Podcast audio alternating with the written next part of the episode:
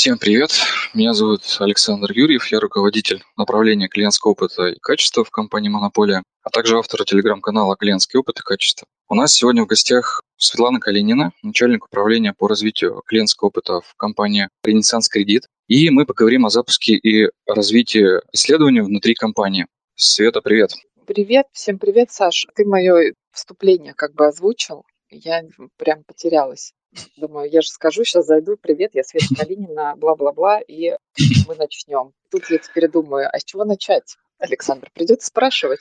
Да. Я могу немножко о себе на самом деле рассказать, так полушутка, конечно. Да, а, расскажи, конечно. Ну, пока народ собирается, кто-то, я вижу, есть знакомые, есть незнакомые, кого я знаю, всем машу ручкой. Только что с Сашей обсуждали то, что мне казалось всегда, что в офлайне так волнительно выступать. Оказывается, в онлайне все то же самое, хотя вроде как вы меня не видите, и даже я вас не слышу, я вас тоже не вижу, но все-таки волнуюсь. У меня такой первый опыт сегодня. В общем, о себе. Света Калинина, работаю сейчас в Ренессанс Кредит банке, развиваю клиентские опыты и исследования. Вообще, в принципе, у меня в этой сфере опыт э, большой. Сферу я называю качество обслуживания и клиентский опыт. В исследованиях все-таки поменьше, но все же если так прикинуть, уже лет 15, наверное, в этой сфере кручусь и работаю. В основном такая самая большая работа у меня началась в Райфе. Это был колл-центр, мы там выстраивали систему качества обслуживания, делали управленческую отчетность, разрабатывали тренинги. Ну и дальше это все масштабировалось уже на весь банк. И в банке уже было пошире эта история с, и с мониторингом качества обслуживания. И как раз тогда началась вот эта тема трендовая внедрение NPS, метрик э, клиентских, э, там, где не сами мы запускали тайников и мерили все, там, понравилось тайнику, не понравилось, как его обслужили, а спрашивали уже у клиентов. И тогда как раз в Рафе мы делали разворот на 180 градусов, когда когда мы не смотрим на операционные метрики, а смотрим именно на оценки клиентов и говорим, что вот такой у нас уровень э, клиентского сервиса или клиентского опыта. Ну, собственно, там же у меня был опыт работы с жалобами, внедрения всех метрик во всех продуктах, каналах и сегментах клиентских. И потом, когда пришла эра agile, трансформации цифровых, вот здесь возник вопрос про внедрение внутри компании как раз качественных исследований. Что такое качественные исследования? Это там, где мы э, сами напрямую с клиентами общаемся, Собственно, в Райфе всегда был сильный research маркетинговый, но он такой был внешне, скажем так, мы его покупали, заказывали всегда в агентствах. И тут встал такой вопрос, нам нужно, чтобы мы сами могли с клиентами общаться, забирать у них информацию, которая нам нужна будет для развития продуктов наших. Ну и, собственно, я занималась этим направлением практически с нуля, развивала культуру как раз вот развития бизнеса от клиента, там, где мы встраивались процессы разработки, создания, развития продуктов э, и сервисов от э, клиента. Это коротко о Райфе. Но потом mm-hmm. пришла история такой полной децентрализации, и я была комьюнити лидом как раз CX Research примерно год, и после этого поступило предложение, от которого я не смогла отказаться. Я перешла в Ренессанс Кредит, и о чем не жалею потому что здесь у нас и уникальная команда, и уникальные возможности. Именно поэтому я считаю, что вот как бы я в этом плане могу делиться экспертизой своей, потому что, собственно, у нас сейчас практически внутреннее агентство у нас по клиентскому research у. И это работает очень круто. И, собственно, если у вас будут вопросы, я буду рада ответить. Единственное, знаете, что хотела сказать, Саша, мы с тобой, конечно, накинули там контент, о чем можно поговорить, Угу. Мне кажется, у слушателей сейчас есть уникальная возможность, чтобы мы пошли с тобой обсуждать то, что им интересно, а не то, что нам кажется, что им интересно. А поэтому я предлагаю, ребята, в чат а, пишите свои вопросы. Все вопросы, угу. которые вы напишите, мы их комментируем. Собственно, у вас есть сейчас возможность поуправлять нашим диалогом.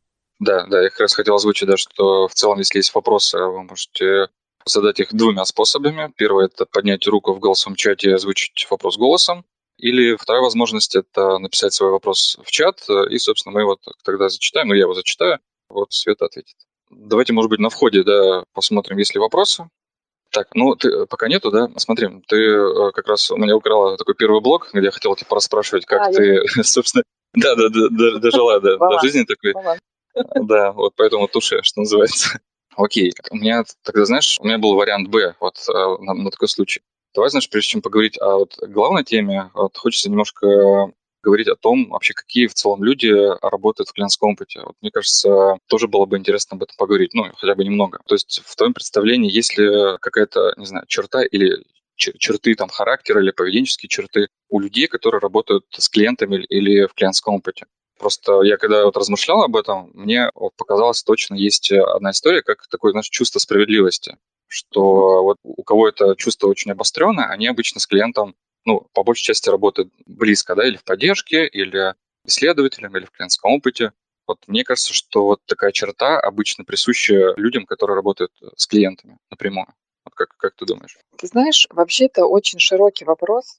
Я бы сказала сейчас, наверное, клиентский опыт, вот это понятие, оно сейчас настолько размыто, и а, оно прилепляется, к кому только не, не прилепляется сервис, клиентский опыт, исследования, клиентский опыт, претензии, клиентский опыт, все, угодно, все что угодно. CGM, вот у нас там в мобилке как-то люди там обслуживаются, это тоже клиентский опыт. И иногда ко мне, когда приходит вопрос, говорят, вот а, вы же там этим занимаетесь, смотрите, какая там а, идея или там проблема. Говорю, в принципе, я занимаюсь сейчас, клиентский опыт – это все, что производит компания. Поэтому, по идее, я занимаюсь всем. Но если отвечать на твой вопрос, какие люди должны, ну, как должны или в основном работают с клиентами или про клиентов, я бы сказала, основное, наверное, черта характера, основная – это неравнодушие и любопытство. Ну вот чувство справедливости, это, наверное, больше в сервис, действительно, в поддержку идет, потому что ну, там спасатели, да, у людей проблемы, надо спасти, помочь. А такая помогающая профессия, она обычно связана с тем, что человек а, ну, достаточно эмпатичный, понимает, переживает э, за других людей и может ну, стремиться к тому, чтобы вот это почувствовать, да, я помог другому, как бы помогая себе почувствовать э, вот то добро, которое причиняю. Ну, добрые, эмпатичные, неравнодушные люди, конечно же, они про клиента. Но что относится к ресечу, я бы сказала, еще очень... Это вообще уникальные люди. Вот в ресече работают уникальные люди, потому что, с одной стороны, это эмпатичные, сотрудники или, ну, как исследователи, у которых есть любопытство, такие живые, неподдельное вот это любопытство, интерес тому, что клиенты говорят, а как вообще они а, действуют, как они себя ведут и почему, какие там глубинные причины. А с другой стороны, это люди, у которых очень аналитический склад ума. Ну, ты понимаешь, да, это как будто бы две разных вселенных. Там про клиента это можно улететь куда-то, и про аналитику это все про цифры как будто бы. Но то, что в исследователи эмпатии, любопытство, вот это заглянуть туда поглубже в мотивацию людей и понять причины, не только что происходит, а почему это происходит. А с другой стороны, это люди, которые умеют структурировать эту информацию, вычленять именно то, что является ключевым во всем да, там чувствительно, таком чувственно-эмоциональном потоке информации. Поэтому здесь, э, я бы сказала, клиентский опыт, там вообще уникальные люди, которые и про людей, и про цифры. А сейчас то, что я делаю, чем я занимаюсь, это вообще такое стремление у меня внедрить клиентский опыт внутрь бизнеса. Это еще и люди, которые про деньги понимают, про бизнес понимают. Они действительно хотят как бы разбираться, а как работает вот эта схема по зарабатыванию денег и как можно это делать наиболее эффективно, делая востребованным для людей решая проблему людей. Понимаешь, да, вот эта связка происходит, да. где ты и про клиента, и про структуру, потому что тебе нужно правильную информацию забрать не все, что ты услышал, а вычленить то, что действительно тебе позволит выстроить ту схему, придумать то решение, которое будет востребовано потом и принесет компании деньги. Я ответила на твой вопрос или вела в сторону? Да, да, да, да, все, все правильно, да. Существуют эти люди, это не единороги. Я их знаю, ага. мы работаем вот, мне кажется, ты в самом начале, знаешь, задала очень хороший тон, чтобы наши слушатели поуправляли вот наш, нашим стримом. И вот сейчас они нас склоняют к теме как бы нашей беседы вот, основной. Есть вопрос в чате от э, Ксении. Светлана, кто в компании является инициатором внедрения исследований? Обязательно в это должны верить топ, ну, имеется в виду, наверное, топ-менеджеры. Mm-hmm. И если, есть ли смысл внедрять, э, если нет? Знаете, я считаю, что каждый человек Наверное, это будет слишком, а, ну, может быть, пафосно сказано, но как-то есть такое выражение, не место красит человека, а человек место. Если у вас есть цель и вера в то, что вы делаете, идею, которой вы горите, можно как бы заразить этим горением и топов, и сами команды. Просто нужно, наверное, иметь терпение и хороший багаж экспертизы и хорошую аргументацию для того, чтобы вот уметь зажечь всех. Как зажечь всех свои идеи, это меня поймут, возможно, исследователи, потому что мне кажется, вот мы в этом плане как сапожник без сапог. Расскажу на примере то, что, в принципе, тема клиентского опыта исследования, она такая модненькая, да, вот все побежали, и я побежал. Как это да. у нас в компании нет клиентского опыта? Давайте делать. И то, что в Ренессансе происходило последние два года, за что, кстати, я очень уважаю Ренессанс, это коммерческая компания, они что заработали, то и получили, как бы там нет никаких вливаний, чтобы можно было сидеть расслабленно, как бы и пробовать разные модные штуки. Там нужно деньги зарабатывать. Поэтому всю жизнь а, Ренессанс зарабатывал деньги зарабатывал, а тут понял, что есть а, большой, большая проблема с тем, что не клиентоориентированная компания. Года два, два с половиной назад началась такая масштабная история, где мы рассказывали, что вот мы про клиента, и внутрь сотрудника, ну, сотрудникам это транслировали, и это такая была история, больше пропагандистская. Но потом все этим загораются, когда это идет сверху, да, вот давайте, смотрите, как классно про клиента. Сотрудники этим загораются, и дальше происходит такая ситуация, когда возникает вопрос, что дальше? А что дальше делать? И дальше вот эта стыковка, если у вас появляется подразделение, экспертиза, которая показывает и наверх, и сотрудникам, какая ценность есть у клиентских исследований с точки зрения и как деньги принести, и как клиентов сделать лояльными, вот здесь история начинает работать от вас. Вот вы как клиентский опыт внутри, и у вас получается и топы потом начинают командам вопросы задавать, а это действительно ли нужно клиенту, когда даже ну, как бы продукт пошел презентовать. Вот у нас есть идея, приходят вопросы, и приходит к нам продукт и говорит, ой, вы знаете, а нам тут вопрос такой задали, как нам понять? И с другой стороны, получается, когда есть э, по бизнес-метрикам какая-то нестыковка, продукт приходит тоже к нам, говорит, ребят, помогите понять, как нам делать это для клиента, чтобы покупали, или чтобы им было там удобно, комфортно. Вот здесь история, кто должен драйвить. Драйвить должен, я считаю, в принципе, клиентский опыт, драйвит э, подразделение клиентского опыта. Но я всегда была против того, чтобы это была какая-то структура, которая идет параллельно с бизнесом. Вот тогда это превращается вообще в очень плохую историю, когда приходит клиентский опыт, тыкает в бизнес палочкой и говорит, ребят, ну что, вот тут клиенту плохо, сделайте клиенту хорошо, сделайте клиенту хорошо. А бизнес говорит, ребят, мы деньги зарабатываем. Ну, как бы приоритет есть, мы вас там в очередь поставим, но очень там низкий приоритет. А когда клиентский опыт умеет показать бизнесу, что он не для себя, не, даже не для клиента, может быть, там это все просит, да, а именно для бизнеса очень ценные вещи приносит, и бизнесу помогает деньги зарабатывать, и для клиентов делает лучше вот здесь это, ну, как бы вот эта история, она начинает работать на системном уровне. Мы встраиваемся угу. внутрь бизнеса. Мы Свет. работаем вместе с ним на одной стороне. Скажи, пожалуйста, где вот эта грань, знаешь, между тыканием палочкой, да, и вот той как бы ценности, которую вот хочется принести бизнесу. Вот какие аргументы вот ты обычно приводил, ну или приводишь, когда показываешь ценность? Вот в чем это обычно измеряется, как ты это показываешь? Обычно мы спрашиваем, ну, даже мы не спрашиваем. Смотрите, я выстраиваю такую систему, где есть центр экспертизы, который имеет э, ну, такую профессиональную экспертизу, делать исследования и заниматься клиентским опытом. Эти люди, они работают практически внутри продуктовых команд бизнесовых или в канале.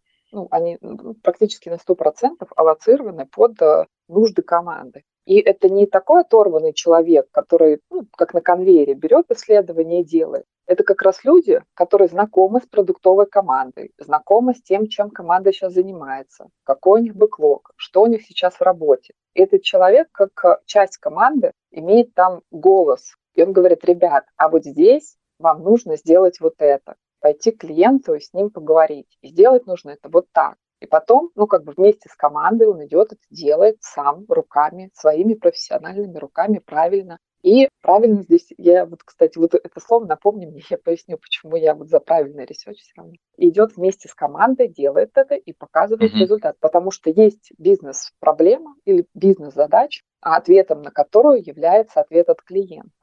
И тогда не То нужно есть... тыкать никого палочкой. То есть и ты вовлекаешь, момент, получается, да? Да, и второй момент, когда мы, ну это такая история создания изначально нормального продукта. И вторая история, когда мы уже что-то создали, выпустили, и клиент этим уже пользуется, есть обратная связь. И это тоже менеджер все это забирает и приносит в команду. Но при этом он приносит это в команду в таком виде, в котором команда понимает, о чем это. Ей не нужно тратить дополнительные усилия для того, чтобы там погружаться сильно в это. И какой важный момент? Не нужно брать на себя ответственность за чужую работу. Клиентский опыт сам по себе не создает клиентский опыт. Мы помогаем просто узнавать, а что происходит у клиента, что он хочет и что он ожидает от нас.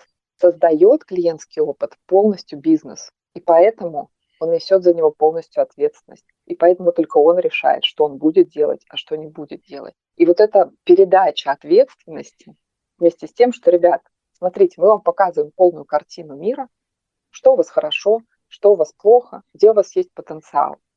Решение принимает бизнес, и он за это несет ответственность.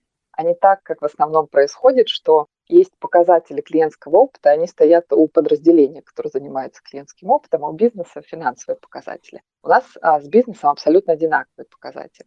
И клиентского опыта, и у меня финансовые показатели, как у бизнеса, стоят uh на целях. Поэтому мы работаем на одни цели на одной стороне. Это разумно, да. Вот, а какой функционал у той роли, которая вот аллоцирована в команде? Вот ты говорил о том, что есть э, такой некий менеджер клиентского опыта, да, который работает э, с командой. Что он делает помимо research а? Как он еще помогает команде э, улучшать CX? Я это называю, у нас как бы два основных таких больших направления, в котором работает CX-менеджер. Это первая роль, это консалтинг. Ну, в том плане, что мы сидим, мы проактивно как бы говорим, ребят, а, вот задачи, с которыми вы работаете, нужно пойти и вот э, поделать от клиента вот таким образом. И дальше это исследователь, который идет и делает э, исследование, которое несет ценность. Угу. И вот это две основные такие ну, функции, наверное, у менеджера. Он и координатор, там, если падают потом задачки в, ну, по клиентскому опыту, там, где мы их улучшаем, да, команда говорит, вот мы будем делать это, это, это, и мы понимаем, что это связано с тем, что мы наисследовали, что мы в команду принесли, показали. Мы немножечко как координатор тоже работаем, потому что ну вот встречи такие большие с командой, с каждой командой менеджер проводит раз в квартал. Мы туда собираем всю информацию по метрикам, собираем информацию, которая из исследований, и, собственно, те самые инициативы, показываем статусы, что происходит с тем, что мы наисследовали. Вот, и это такая большая, большая картинка. И она показывает, как мы движемся, что мы делаем, на каком уровне мы находимся, какая у нас динамика. Так, очень много навалилось вопросов в чат. Это прям прекрасно. так, от Ксении вопрос. Все исследования берете в работу, и какой процент уходит в стол? Исследования, которые мы берем в работу, это в основном продуктовые CX, UX исследования. Единственное, чем, чем мы берем, мало, очень мало берем, потому что, ну, скажем так, у нас есть маркетинг немножко отдельно от нас, поэтому маркетинговые исследования, там, где мы к не клиентам ходим, мы можем там ценовые исследования проводить. У нас экспертиза такая есть, поэтому мы охотно все берем, конечно. Так вообще, я как скажу, по поводу в стол, мы не берем исследования, которые изначально не нужны команде. То есть, что это значит? Любое исследование начинается с встречи брифа, на котором обязательно озвучивается вопрос, а что вы будете делать с результатами. Если видно, что команде результаты не нужны, ну, как бы вообще как бы информация не нужна, мы не идем в это исследование.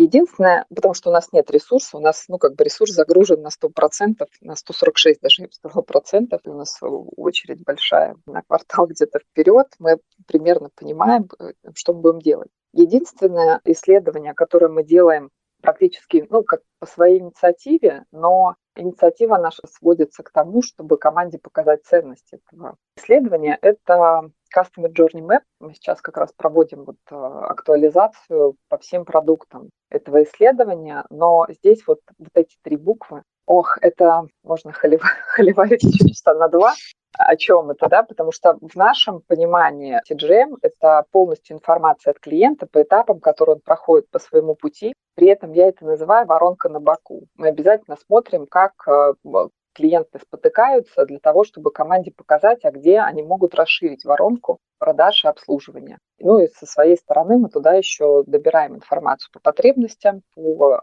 там, агентам влияния, по э, трамплинам, которые помогают по коммуникации. В общем, вот эту всю информацию мы, ну, я называю это системная такая информация о том, а, как клиенту живется с продуктом. Вот каждому продукту мы делаем такой, ну, как бы, research-бонус по своей инициативе. Ну, потому mm-hmm. что сейчас вот в Ренессансе нам нужно простроить вот эту большую картину понимания, что, где и как у нас происходит не только по обратной связи клиентов, там, где у нас уже есть эта история, да, ну, как бы в NPS, в CSI, в этих всех метриках, да. а еще и копнуть поглубже. Вот то, что ты сказала, а почему клиент отваливается, почему он недоволен, а что он ожидал здесь. Вот, вот эти вещи, вот это, наверное, единственное исследование, которое мы по своей инициативе делаем. Все, что мы остальное делаем, это по договоренности с командой, с пониманием, как будет дальше использоваться результат. Если мы mm-hmm. понимаем, что это будет ответом, например, на какой-то бизнес-вопрос, даже если мы идем тестировать гипотезы и приходим и говорим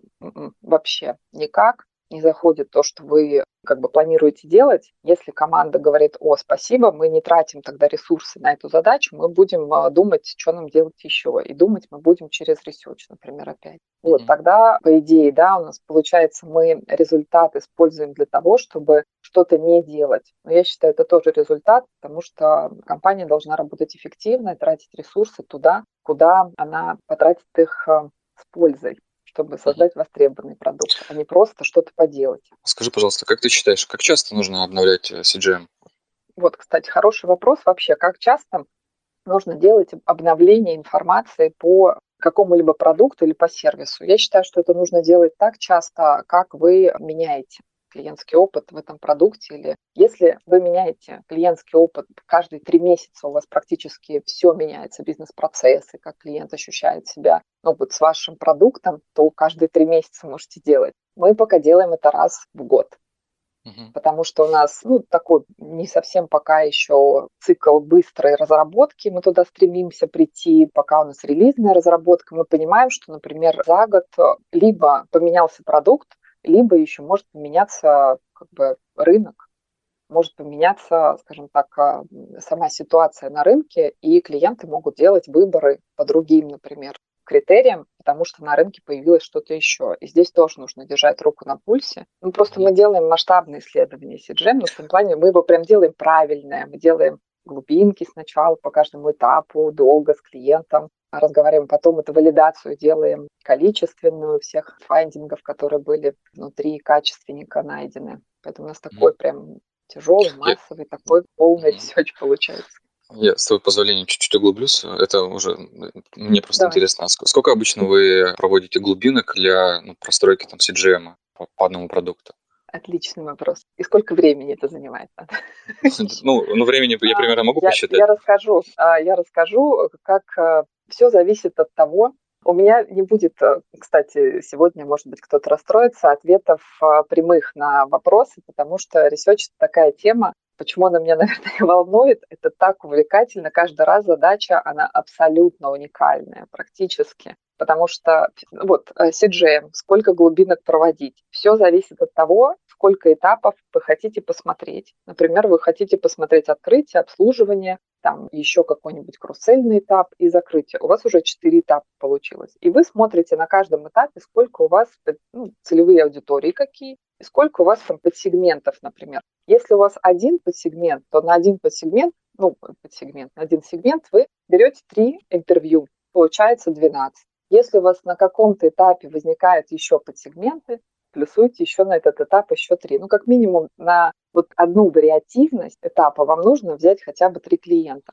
Вот, и таким образом вы понимаете, да, что если у нас на каждом этапе из четырех этапов мы берем, например, три подсегмента, 3 умножаем, получается 9, 9 умножаем на 4 этапа. Ну, как бы вот таким образом рассчитывается количество интервью. Никогда не бывает история, вот у нас CGM, и в CGM мы делаем 20 интервью. Вот обычно это получается, ну, как от 12 до 36. Больше смысла нет делать. Объясню почему. Если вы намельчили до такой степени вот эту подсегментацию, надо очень сильно задуматься, насколько у вас разница в клиентском опыте между вашими подсегментами. Потому что CGM – это не количественное исследование. Вам нужно понять вариативность всю, какая у вас есть. На количественник mm-hmm. вы к этим сегментам пойдете после уже качественника. Хорошо, спасибо. Так, накопилось просто куча вопросов, я прям это неимоверно рад. Так, вопрос, ну, такая пачка вопросов от э, Александра Алексеева. Получилась нарядная структура. 100 спецов-исследователей на 100 команд. Это здорово, если HR-департамент ее согласовывает.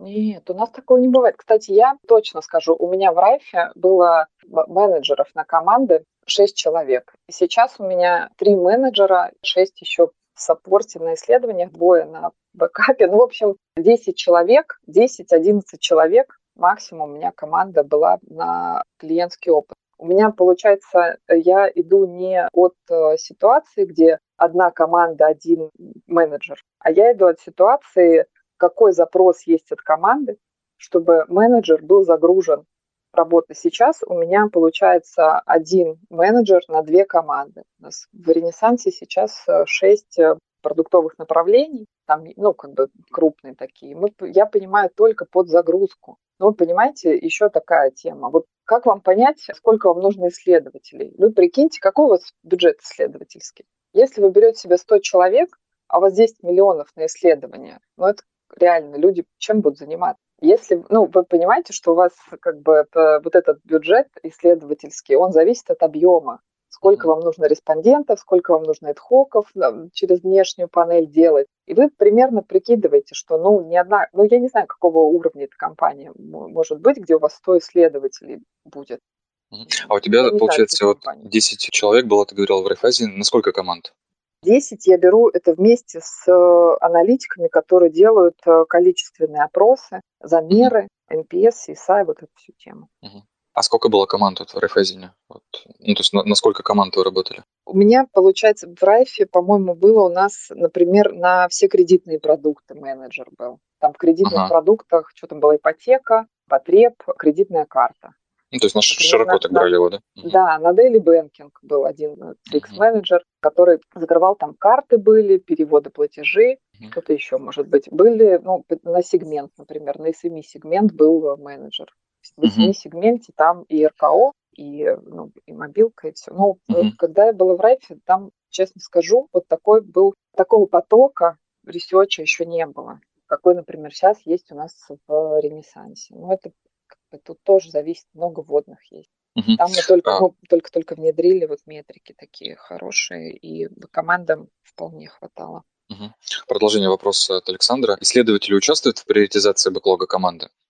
У нас есть система, ну, которую мы все доработки, которые идут в бэклог IT, мы оцениваем. Ну, это не исследователь делает, а у меня аналитик, который ну, занимается том числе и количественниками, он э, каждую задачу смотрит на то, насколько клиентов, ну, на какой объем клиентов влияет доработка и насколько сильно или не сильно, а вот это сильно или не сильно, там есть у нас своя система, я просто утрирую сейчас, упрощаю очень сильно, зависит от того, ну, мы откуда эту информацию о том, что есть влияние на клиента, берем, например, это жалобы, это исследования клиентские, это опросы. Ну, в общем, мы проставляем вот эту процент влияния на клиента. Угу. Все, все доработки, которые есть. Угу. Окей. Ну, такая некая приоритизация от вас. Да, получается. да, да. Окей. А от Алины вопрос. Добрый вечер, Светлана. Когда вы предполагаете улучшение клиентского опыта, всегда ли вы считаете экономический эффект от внедрения? Когда мы предполагаем, мы над этим работаем постоянно. По поводу экономического эффекта от внедрения, знаете, как мы делаем? Мы делаем примерно раз в год модельку нашу смотрим, мы не считаем от каждого внедрения, какой будет экономический эффект. Мы просто показываем, что клиенты, которые нам вопросы ставят, э, ну, оценивают нас хорошо, им нравится с нами. И клиенты, которым не нравятся банки, но они живут и работают с нами, да, как партнеры, как клиенты наши. Мы показываем, как группы этих клиентов э, финансово себя ведут.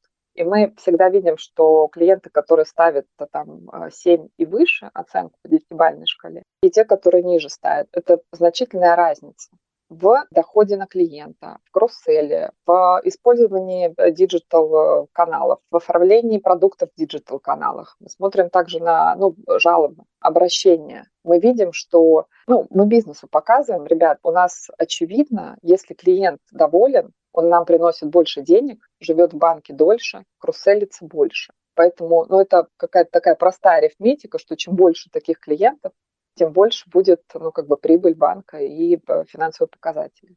И еще вопрос э, от Алины. Были ли у вас неудачные реализации CX? Были. Я вам скажу, то, что неудачная реализация, может быть, не совсем лояльно или неправильно сейчас это говорить. Неудачная реализация случилась, наверное, в Райфе, когда произошла полная децентрализация CX э, в продуктовой команды. То есть центр экспертизы, который ну, был таким хранителем и профессиональной экспертизы, и такой координатор всей этой работы, просто отдали людей по командам. И вот произошла такая ситуация, когда внутри команды есть вроде человек, который исследованием занимается, или там клиентским опытом, но бизнес иногда говорит, мы будем делать не так, мы будем делать по-другому. Или, а ты можешь нам сделать так, чтобы мы показали вот так?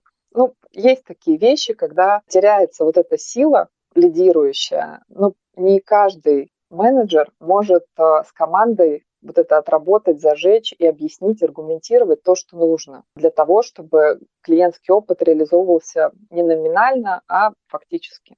Поэтому я считаю, это ну, как бы не совсем удачная реализация, вот эта полная децентрализация. Возможно, это было как бы и одним из там, параметров, почему я рассматривала другие предложения. Mm-hmm. Мне кажется, здесь теряется очень ну, вот это силы и вдохновение, которое приходит от CX, и экспертиза теряется, потому что, ну, как обесценивание профессии происходит, исследователей, все.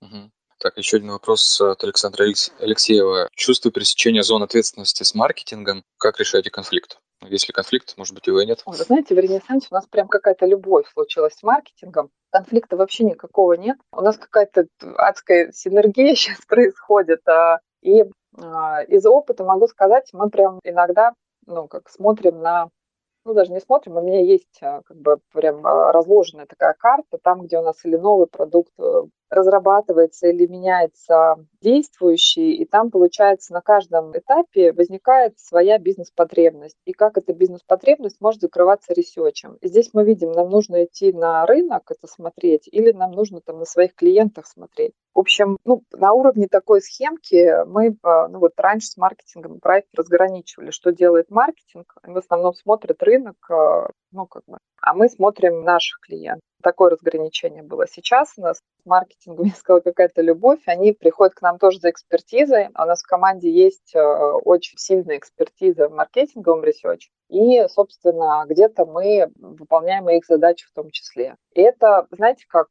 очень крутая, мне кажется, история, потому что мы не тратим нашу энергию на то, чтобы делить полянки.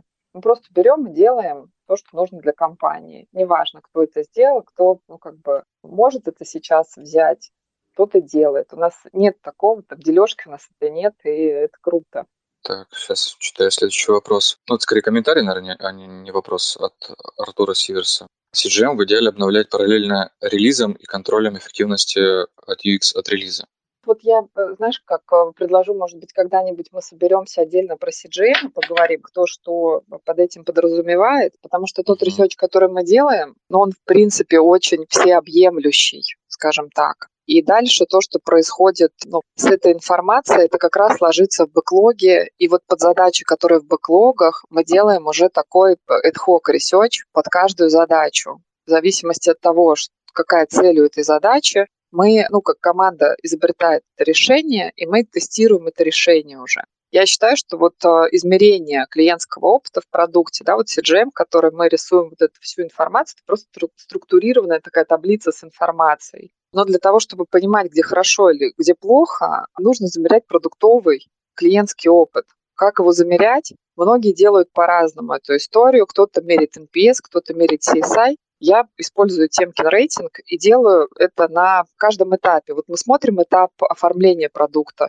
и потом мы делаем замер по клиентам. Это регулярные замеры. Они происходят у нас а, каждый месяц, но подводим итоги мы каждый квартал. Я понимаю, что у меня на каждом этапе какого уровня клиентский опыт и как он меняется. Я понимаю даже то, что делается сейчас, ну, после вот этого CGM, после оцифровки, что-то кома- команда меняет, и я понимаю, как это отражается на клиентском опыте по этому замеру. Угу. а можете что чуть подробнее про методологию, вот как, как вы это измеряете? А, я такую предысторию рассказываю. Мне кажется, я уже как анекдот с бородой есть, так это моя история с бородой, которую я рассказываю, что мы тоже упражнялись и пробовали когда-то с продуктам померить разными метриками клиентский опыт, но а, продукт это такая сущность, которая имеет свою цену, и когда задаешь клиенту один вопрос, как вам продукт, неважно в каком там формате, порекомендуете или удовлетворены, или еще что угодно, клиенты отгружают вам информацию о том, что дорого. Либо там по кредитам у вас высокие ставки, либо по депозитам низкие ставки. И это всегда история очень сложная, решаемая и обсуждаемая с продуктом. Потому что когда клиентский опыт приносит такую картинку, что у вас все дорого, продукт говорит, ребят, окей, я могу сделать бесплатно, но пойдемте разойдемся по домам. Мы же зарабатывать должны. Поэтому, ну, как бы, я не могу с вашей вот этой информацией никак работать. Поэтому в одно время мы искали разные метрики, с которыми можно работать. И наткнулись, есть э, ну, такой товарищ Брюс Темкин. Он работал долгое время в Forrester е, если знаете, это американская консалтинговая компания, которая как раз фокусируется на лидерах вот по клиентскому опыту. И а, потом отпочковался, создал свою компанию, Temkin Group была, потом их купил Qualtrics, потом SAP купил Qualtrics. В общем, это такая история про Кощея, наверное. Вот. И, в общем, про этот индекс, который изобрел этот товарищ Брюс Темкин. Там история какая? Три вопроса есть. Но я это называю как? В принципе, продукт, сущность продукт бизнесовый – это то, какое решение вы создали, насколько оно отвечает потребностям клиента, востребовано или нет, закрывает оно ту проблему, для которого вы создали ее или нет. Второе направление или там составляющая продукта – это какие процессы у вас обслуживания, потому что ну, как бы клиент пользуется вашим продуктом, и ему либо легко, либо тяжело. И третья составляющая – это эмоциональная, насколько клиенту как бы, радостно или не очень с вашим продуктом. И вот как раз Темкин рейтинг, он вот эти три вопроса клиенту задаются. Насколько продукт, конкретный продукт мы прям спрашиваем, не вообще, а, ну, как бы прям конкретно там карта дебетовая, насколько она соответствует вашим потребностям или ожиданиям в зависимости там, от продукта. Потом спрашиваем, насколько вам легко или сложно пользоваться продуктом. И третье – это насколько вы в целом удовлетворены работой банка при там, покупке или при использовании продукта. И вот, вот это мы все спрашиваем на разных этапах. И вот каждый пункт, вот этот каждый вопрос, там оценочка идет по семибальной шкале, и есть, ну, как бы 1, 2, 3 – это критики, 7 и 6 – это лояльные. И расчет по каждому вопросу происходит как лояльные, доля лояльных минус доля критиков. Финальный Темкин – это среднеарифметическое из трех этих вопросов, из трех показателей. В общем, чем он хорош? при обсуждении с продуктом, потому что в первую очередь э, про цену все прилетает в первый пункт. И тут, если клиенту очень дорого, то мы говорим, ребят, окей, в продукте. Вы сделали продукт, который дорогой для клиента, но у вас есть потенциал работать с процессами и с каналами. Поэтому сделайте, если клиент вам платит за это деньги, сделайте ему хорошо, чтобы он понимал, за что он платит эти деньги. И тогда, если даже в первом пункте, да, вот э, как бы клиенты комментят, что дороговато, если у вас хорошие процессы и классно работают каналы, то у вас в Темкин в целом на хорошем уровне и вы не ходите, ну, как бы с продуктом не обсуждаете эту тему, а просто смотрите динамику, что все на хорошем уровне. В общем, э, продукт понимает, как с этим работать. То есть, получается, поэтому, такой некий да. комбайн между NPS, Effort Score и немножко CSI, вот такой какой-то да. Э, Франкенштейн. То есть очень похоже ну, вот на, на, на эти метрики где-то кусками.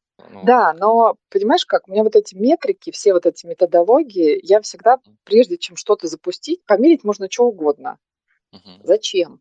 Вот что мы с этим будем делать? Что нам, ну, как бы нужно посмотреть, что мы хотим увидеть, что мы хотим оценить, для чего мы хотим это делать? Вот ответы на эти вопросы дают нам понимание, а что нам нужно у клиента спросить. Потому что если мы хотим э, там лояльность оценить, вот как там рекомендация, то ну как бы нужно спрашивать про рекомендации и лояльность. Угу. Скажи, а ты случайно не знаешь, кто еще использует такую метрику, ну, может быть, в других компаниях? Ты знаешь, я про эту э, метрику начала рассказывать года три назад, и точно знаю, что Уралсиб начал замерять, Банк Санкт-Петербург тоже замеряет, и вот э, больше пока ко мне информации не приходила, но на последнем форуме я тоже рассказывала про нее, много вопросов всегда возникает. Тут, знаешь, как нужна смелость для того, чтобы принести новую метрику бизнесу. И если ты не проникся этим, если ты не осознал, блин, классная штука. Да, давайте, ребят, сделаем. Ты не сможешь это аргументировать. У меня коллеги из Уралсива приходили в какой-то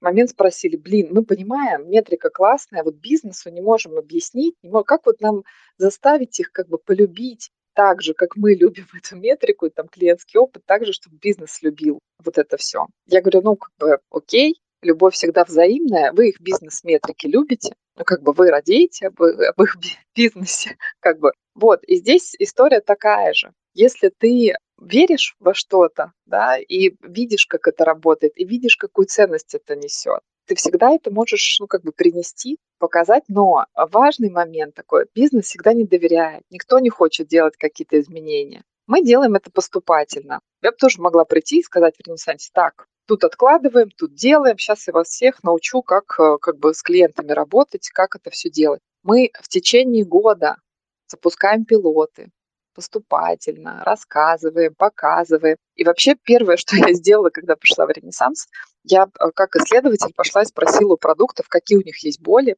чего им не хватает для того, чтобы с клиентским опытом работать, что они сейчас знают и э, для чего, ну, как бы им все это нужно, чего им хватает, не хватает, что болит.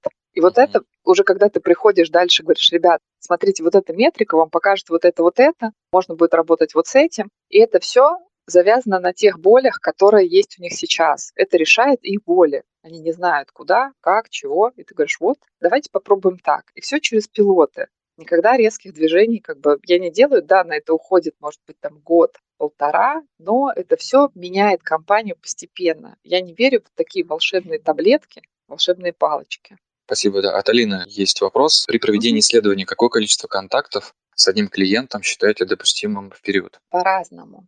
Ну, в моем опыте было по-разному, в том плане, что если это точка контакта, это как вот эти такси оценки. Если я там каждый день звоню в колл-центр, у меня каждый день может быть разный опыт, и я могу как бы получать предложение оценить мой опыт столько раз, сколько я проконтактировала. Но мы так не делаем. Вот. Ну, я считаю это нормальным. Если мы спрашиваем про какие-то вещи в целом, то раз в три месяца мы приходим к клиенту и э, что-то у него спрашиваем, как вам обслуживание в колл-центре в целом. Или, например, как вам с продуктом, с нашим. А, угу. Примерно так. Был опыт у меня в B2B. В B2B там маленькие базы и очень и большие люди. Поэтому к ним часто, ну, как бы точно не, не раз в три месяца, раз в полгода можно было ходить. Следующий вопрос от Ксении. Порекомендуйте, пожалуйста, книги и курсы обучения по CX-исследованиям. Это больной вопрос, я считаю, ну, я правда так считаю, не, не потому что я жадная и не хочу делиться информацией, ну, тот мой опыт, который я тоже набила и шишек много в том числе, нет никаких курсов, которые вас, ну, как бы сделают хорошим исследователем. Есть эта профессия, которая учится очень долго, и потом на практике понимают, ну, как бы нарабатывают экспертизу. Я из книжек э, читала только одну, честно скажу. Все книжки, которые я начинаю читать про клиентский опыт и исследования, я быстро заканчиваю, мне неинтересно, потому что это то, ну, как бы, во-первых, вода, во-вторых, они нерелевантные тому бизнесу, который сейчас происходит. И книжка, которая про клиента, мне очень нравится. Я не помню там сильно название. Хорст э, Шульце ее автор. Это сеть гостиниц Ридс Карлтон. Это колоссальная история про создание системы клиентоцентричной, про клиента, про э, то, как э, с клиентами, с сотрудниками работать, основанная на бизнес-показателях компании. Это вот, ну, как бы, если вы хотите проникнуться тем, как от бизнес-показателей создавать классный вот эту систему, которая ориентируется полностью на клиента, это вот этого автора порекомендую. А по поводу того, если у вас нет экспертизы, вы хотите в исследования внедряться или внедрять их, создавать, я вам рекомендую учиться от исследователей с экспертизой. Это то, что мне помогло создать и создавать помогает до сих пор крутые команды. Угу, Потому что я беру людей, у которых есть прям колоссальная профессиональная экспертиза, и от них как бы ну, надеюсь, ответила. Я на самом деле еще, может быть, подумаю, что-нибудь потом в чат закину, но, но вот так честно. Следующий вопрос от э, Хелен Марковой. После глубинок вы клиентам что-то дарите? Мы им платим. Мы не делаем бесплатные э, интервью. Я считаю, это, ну, как бы это вообще must-have. Бесплатное, как сказать, обесценивая время клиента, ну, как бы вы ценную информацию не получите. Потому что мы настраиваем клиента на то, что мы эти там час-полтора мы работаем. Мы забираем у них информацию. Это не просто милая беседа, мы платим. Деньги, которые платят, в принципе, как бы и агентство клиентам платят на рынке, мы платим сами. Угу. А Дмитрий, вопрос. Как вы конвертируете лояльность в, в деньги? Я, например, NPS конвертирую в отток, ну, соответственно, отток в деньги. Как ваша метрика конвертируется? Формула или взаимосвязь? Я, наверное, говорила, мы моделируем поведение клиентов, смотрим на финансовое поведение клиентов по разным группам. Лояльные и нейтралы, и критики. И смотрим, насколько это в деньгах выгодней. Вот приросли на, в NPS, э, ну, как бы в базе лояльных клиентов э, на 10 пунктов. Умножаем mm-hmm. на 10. Ну, я, так, может быть, а... ну, как бы здесь, э, ну, скажу, наверное, может быть, так, конкретной формулы у нас нет, чтобы мы сказали сейчас, вот, знаете, этот вопрос очень часто идет от бизнеса, когда стоит на кону внедрение или инвестиции в какой-то крупный проект, который меняет и влияет на клиентский опыт. И здесь нам говорят, ну, давайте нам скажите, сколько денег э, нам принесет, э, если мы увеличим NPS на один пункт. И это плохая история, отвечать на такие вопросы, потому что на NPS влияет не только проект, который будет внедряться. На NPS влияет очень много критериев, в том числе и имидж банка, и то, как люди замотивированы в компании, не какой-то один вот волшебный опять вот этот э, волшебная таблетка, которую мы сейчас сделаем, и все, у нас NPS будет а, самые лучшие на рынке. Это такая комплексная история, когда мы начинаем ее искать вот эти корреляции, мы уходим просто в аналитический паралич. И мы только ищем корреляции, какие-то что-то с чем-то, вместо того, чтобы делать работу для клиента. Угу. Слушай, я сейчас пока подожду, пока вопросы настаиваются, и задам два вопроса. Ну, они такие глобальные, но я себе не прощу, если их не задам. Давай так как ты запускала вот, э, ну, такой центр исследований, ну, фактически с нуля, как ты считаешь, с чего вообще нужно начать? То есть какие там первые шаги must-have, чтобы вообще эта история правильно зашла да, в компанию? Это такой первый глобальный вопрос. А второй вопрос, э, скорее всего, на первых этапах, ну или, или в процессе, наверное, будет возникать какое-то сопротивление ну, не знаю, каких-то направлений, департаментов, возможно, какие-то пересечения, там, конфликты интересов и так далее. Вот как с этим работать из твоего опыта, да, какие, возможно, были сопротивления и как ты их отрабатывала? По первому вопросу, самое главное, как я, ну, как бы считаю, нельзя что-то отрастить или вырастить от нуля из ничего. Поэтому в компании должна появиться профессиональная экспертиза. И профессиональная экспертиза, я прям называю профессию профессионального человека, который, может быть, там в агентстве проработал на потоке проектов, который понимает методологии и, и даже понимает, чем метод отличается от методологии, и имеет э, приличное количество часов модерации с клиентами, понимает, ну, как бы и руками, как это делать, понимает вот эту всю схему, как это работает, под какую задачу, какой research нужен, какие комбинации нужны, как делать дизайн, вообще дизайн исследования. В общем, а, обязательно должна появиться экспертиза профессиональная. Это то, что в моем опыте сработало. Только это сработало, скажем так. От этого начинает ну, расходиться вот эта экспертиза. Если даже вы берете людей внутри, растите из неисследователей, исследователи тоже от этой экспертизы происходит. Нанять найм исследователей в банк должны делать люди, которые понимают, хороший исследователь или плохой. Это возможно только если ну, проводится экспертное интервью. Просто так, ну, как бы, если я никогда не работала с исследователями, я никогда не смогу нанять и понять, да, что этот исследователь хороший или плохой. Это первый такой важный самый момент. И второй, наверное, момент – выстраивать процессы именно исследовательские. Там, где вы можете исследование провести по всем этапам, там, сделать бриф, потом там вот дизайн исследования у вас профессиональная экспертиза должна быть. Дальше у вас должна быть возможность базы выгружать, рекрутировать этих клиентов, проводить поля, тоже техническая там нужна составляющая. Ну и вот, собственно, вот эти процессы, они должны быть выстроены. Первое, ну, как бы исследовательские, а вторая вот эта история, что эти процессы должны соприкасаться и встраиваться в разработку продукта. Ну, сам бизнес, не должны быть сильно оторваны, да, что где-то там есть а, это агентство внутреннее, оно бутылочным горлышком является, туда там очередь летит, и неизвестно, когда что происходит. Это должна быть такая очень распыленная как бы история, но, но без а, работающих процессов, которые дают провести исследовательский процесс по всем этапам, это не взлетит. Ну и по поводу того, что ты сказал, когда сопротивление есть, на самом деле сопротивление, в моем понимании, я последний год очень сильно погружаюсь в то, что, ну, как бы психологически, как работают э, у нас процессы в человеке. И любое сопротивление – это защитная реакция. Вот э, я стараюсь понять всегда, чего это защита. И я сначала обсуждаю с продуктами, от а чего они боятся, почему, например, они хотят делать так, а не по-другому. Вот что там у них, что за этим стоит. И когда, ну, как бы понимаешь, э, откуда ноги растут, тогда с этим можно работать ну, так же, как и бизнес, да, создавать решения для команды. И вот это сопротивление, его э, бывает э, много, но оно не решается тоже. Пошел, всем один раз рассказал и все. Где-то нужно информации больше, где-то нужно прям детально рассказать, почему это нужно делать так, а не по-другому. В общем, инвестировать свое время в то, чтобы погружать людей в эту профессию. Это правда сейчас обесценена такая профессия. Говорят, там, сходил на курсы, все, UX researcher. На самом деле э, этому учатся в высших заведениях, потом э, на практике.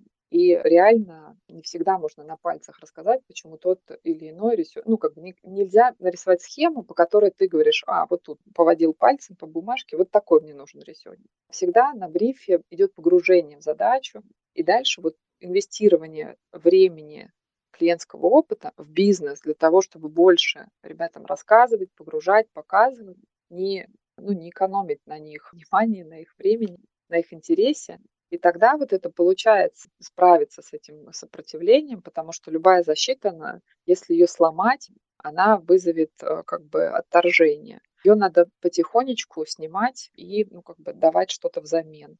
Взамен давать ценность. Угу. Ну, то есть вовлекать и заниматься таким, такой пропагандой в хорошем смысле этого слова. Просветительская.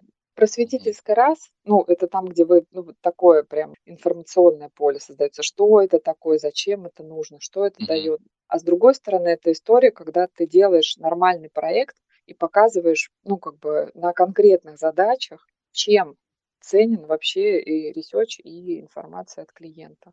Мгм. Так, у нас поднятая рука. Давай дадим возможность задать вопрос Давай. голосом. Так, Дмитрий. Здравствуйте, Светлана. Спасибо большое за то, что рассказываете. Я со своей стороны тоже сейчас занимаюсь небольшой такой просветительской деятельностью, только в области success management. И вот мы пересекаемся, получается, в каких-то вопросах. Вот у меня вопрос, э, уже частично его задавали про NPS, конвертирование в черн. Вот это не очень понятно. Вот вы говорите, смотрите на то, как отек клиента или уменьшилась выручка. То есть по факту получается, компания, если теряет клиента, ей все равно. Складывается такое ощущение. То есть вы не занимаетесь проактивной работой на удержание клиента. То есть, чтобы предвидеть данную проблему, то есть нужно провести какое-то исследование, понять NPS, далее его конвертировать, вот как я это делаю.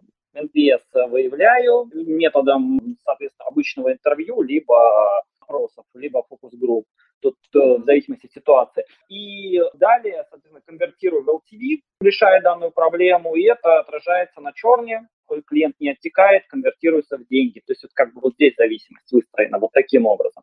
Вот uh-huh. у вас как? Поэтому у меня вопрос такой, что бизнесу все равно, что ли, получается, клиент оттек или не оттек, то есть по факту это смотрится. Спасибо за вопрос, Дим, вам успехов в Спасибо.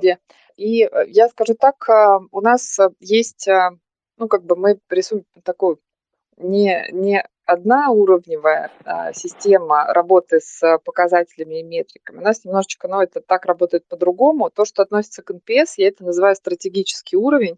Это когда мы смотрим на себя против конкурентов, а где мы вообще на рынке. Нас рекомендуют или не рекомендуют, или вообще про нас забыли.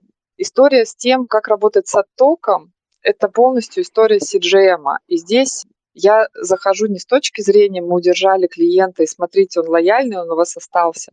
А с точки зрения, сначала говорю, ребят, у вас привлечение одного клиента сколько стоит, и отток одного клиента, удержание сколько стоит. И тогда, ну, как бы коллеги понимают, да, что у них не тратят деньги на то, чтобы постоянно нагонять клиентов, но при этом, если есть большой отток, они тратят деньги ну, впустую. И здесь мы идем и смотрим, почему клиенты отваливаются, а не то, что ну, как бы они отваливаются или не отваливаются. Они, ну, в принципе, все видят то, что отток, если вы перекрываете дешевым потоком, конечно же, любая компания, даже есть маркетинговые стратегии, которые говорят, что надо ведро наполнять быстрее, чем из него утекает. И здесь А-а-а. вопрос политики и, скажем так, стратегии вашей компании. Если у компании стратегии просто наполнять ведро, это одна как бы, стратегия. Это, у нас, да, мы показываем... не так. Вот. вот, да, NPS мы показываем как раз на том, что клиент у нас дольше живет, клиент у нас э, тратит больше, больше кросселится, меньше оттекает. Но при этом я не хожу с NPS работать с оттоком. Я а, работать с оттоком буду через CGM. А, все, я вас понял. Тогда я вас понял. Угу. Ну, окей, все, вопросов нету. То есть э, для вас NPS это, это средство для апсейла и кроссейла, по сути, так? То есть я вот, а у меня немножко другая ситуация и для апсейла, и кроссейла, безусловно. И в том числе как churn, потому что ну, клиенты оттекают, и какие-то эти проблемы надо выявлять, и они наверняка кроются именно в NPS. То есть ведро надо и одновременно и наполнять, и чтобы дырки да, затекали. Вот, да. приблизительно так. Вопрос вот. ресурсов, я бы так сказала. На что бизнес да. готов тратить ресурс. Да, спасибо. Спасибо большое. Спасибо. Да, Дмитрий, спасибо. спасибо. Я предлагаю еще два вопроса и, наверное, потихонечку закругляться. Так, у нас э, вопрос от Изабель. Как строить исследовательский процесс в B2B сегменте? Есть ли какие-то особенности, наверное, имеется в виду? Конечно, особенности, нюансы. Ну, я бы сказала, процесс, он исследовательский везде одинаковый. В B2B там сложность э, с достижимостью базы. База маленькая, и в том плане отдавать ее на рекрут внешний, это практически, ну там, смотря какой еще сегмент. Если это корпорат, то вообще это, ну, как бы очень страшно делать. Поэтому я бы порекомендовала через э, внутренний рекрут выстраивать исследовательский процесс. Э, я знаю, что некоторые компании, у нас сейчас просто B2B пока нет, ну, в Ренессанс кредите мы только там э, идем в эту сторону. В Райфе B2B был, но при этом, я бы сказала, очень хорошо работает рекрут через менеджеров B2B-шных. Но при этом, если главное, чтобы не менеджер B2B-шный делал сам, само исследование потому что у него на это нет компетенций. Спасибо. Так, и от Алины вопрос. Мы запустили на тайном покупателе метрику по эмоциональному восприятию качества обслуживания при обращении в контактный центр. Просим одним словом описать свои ощущения. Использовали ли вы такую метрику? Если да, насколько показательно вы ее считаете? Я вообще тайников не очень люблю с точки зрения оценки клиентского опыта. Я, я, ну, как бы я немножко не понимаю эту историю. Если у нас есть много клиентов, которые реально пользуются нашим сервисом, почему бы у них не спросить, как они себя чувствуют? Это те люди, которые нам действительно деньги приносят или не приносят. А зачем мне, ну, как бы нанимать людей, которые не пользуются мной органично в обычной жизни, но при этом я у них хочу спросить, как им, ну, как им вообще. Если я не понимаю, как работает мой процесс, то я могу запустить тайника, и он там попробует что-то поделать, и я потом с ним поговорю. Но при этом я тоже даже вот в этом случае не вижу сильно нужды, потому что есть люди, реальные клиенты, которые пользуются продуктом, пользуются сервисом. Я могу с ними поговорить и узнать у них из первых рук взять. В общем, по поводу тайников, я с тайниками не работаю уже очень много лет. Единственное, что в Райфе мы их оставили как, ну, не замер, не замер и не клиентского опыта. А тайники мы использовали их для того, чтобы посмотреть, как в отделениях или в колл-центре проходит цикл продажи. Насколько там выполняются эти фокусы, которые сейчас есть, насколько там как работают сотрудники, есть ли у них какие-то сложности в работе с клиентами, как это вообще происходит. И это такая история, все равно тоже без замера, просто собрать обратную связь там, mm-hmm. где не клиентский опыт. Ну, он клиентский опыт, но, скажем так, э, цель наша, например, понять, как продают. Клиенту все равно, как бы, продали мы ему или нет, если у него нет, ну, как бы, плохих ощущений при обслуживании, он нам это, эту информацию не расскажет. Угу, хорошо, да, спасибо. Так, и, наверное, последний вопрос. Как ты считаешь, в чем сила клиентского опыта, как у того нашего известного интервьюера? Сила клиентского опыта в взаимной любви с бизнесом. Это раз. И, знаете, поделюсь с вами своим лайфхаком, но я не, не знаю, насколько это какой-то, мне кажется, такой должен быть тоже жизненный путь пройден в работе с клиентским опытом. Когда я только запускала исследования, самое-самое вот как раз все так хотелось сделать точно, правильно, вот все. Вот, вот сейчас я делаю это через пилоты, иногда даже как бы, я это называю, окей, пойдем длинным путем, когда, ну, делишься экспертизой, говоришь, ребят, так не работает, так работает, а они говорят, нет, мы считаем вот так надо. И это в моем выражении это звучит, что иногда между правильно и по-доброму можно выбрать по-доброму. И вот это тоже к истории расположить к себе. Иногда нужно дать команде ошибиться в ресерче, сходить туда и ничего не принести. Но при этом это нужно потом обсудить, что, ребят, ну вот э, давайте по-другому. Вот, поэтому сила в том, чтобы у вас была эта профессиональная экспертиза очень хорошая, то, чтобы у вас была внутри любовь к финансовому результату компании. И, ну, угу. как бы сделан должен быть от клиента. Спасибо большое. Я также напомню на всякий случай, да, что вы можете поддержать развитие канала. Есть ссылка в чате. Это сделать не очень сложно. Вот, Свет, огромное тебе спасибо, что ты пришла на эфир. Мне кажется, что было очень полезно. Был просто неимоверный отклик по вопросам. Мне кажется, столько вопросов, наверное, не было. Вот я так не припомню. Спасибо. Среди тех гостей, которые к нам приходили, вот, э, все очень круто, понятно. И... Сегодня просто одни исследователи были на стриме. Они любят вопросы задавать, чтобы что-то узнавать. Поковырять, да? Узнать да. что-нибудь. Порыхлить. Угу. Я Все, хочу сказать спасибо. огромное спасибо и за вопросы, и за приглашение на стрим. И всем э, хорошего вечера. Ну, увидимся в соцсетях, мы все есть. Не во всех. Да, увидимся. Да. Всем, Всем пока. пока. Всем пока. Хорошего вечера.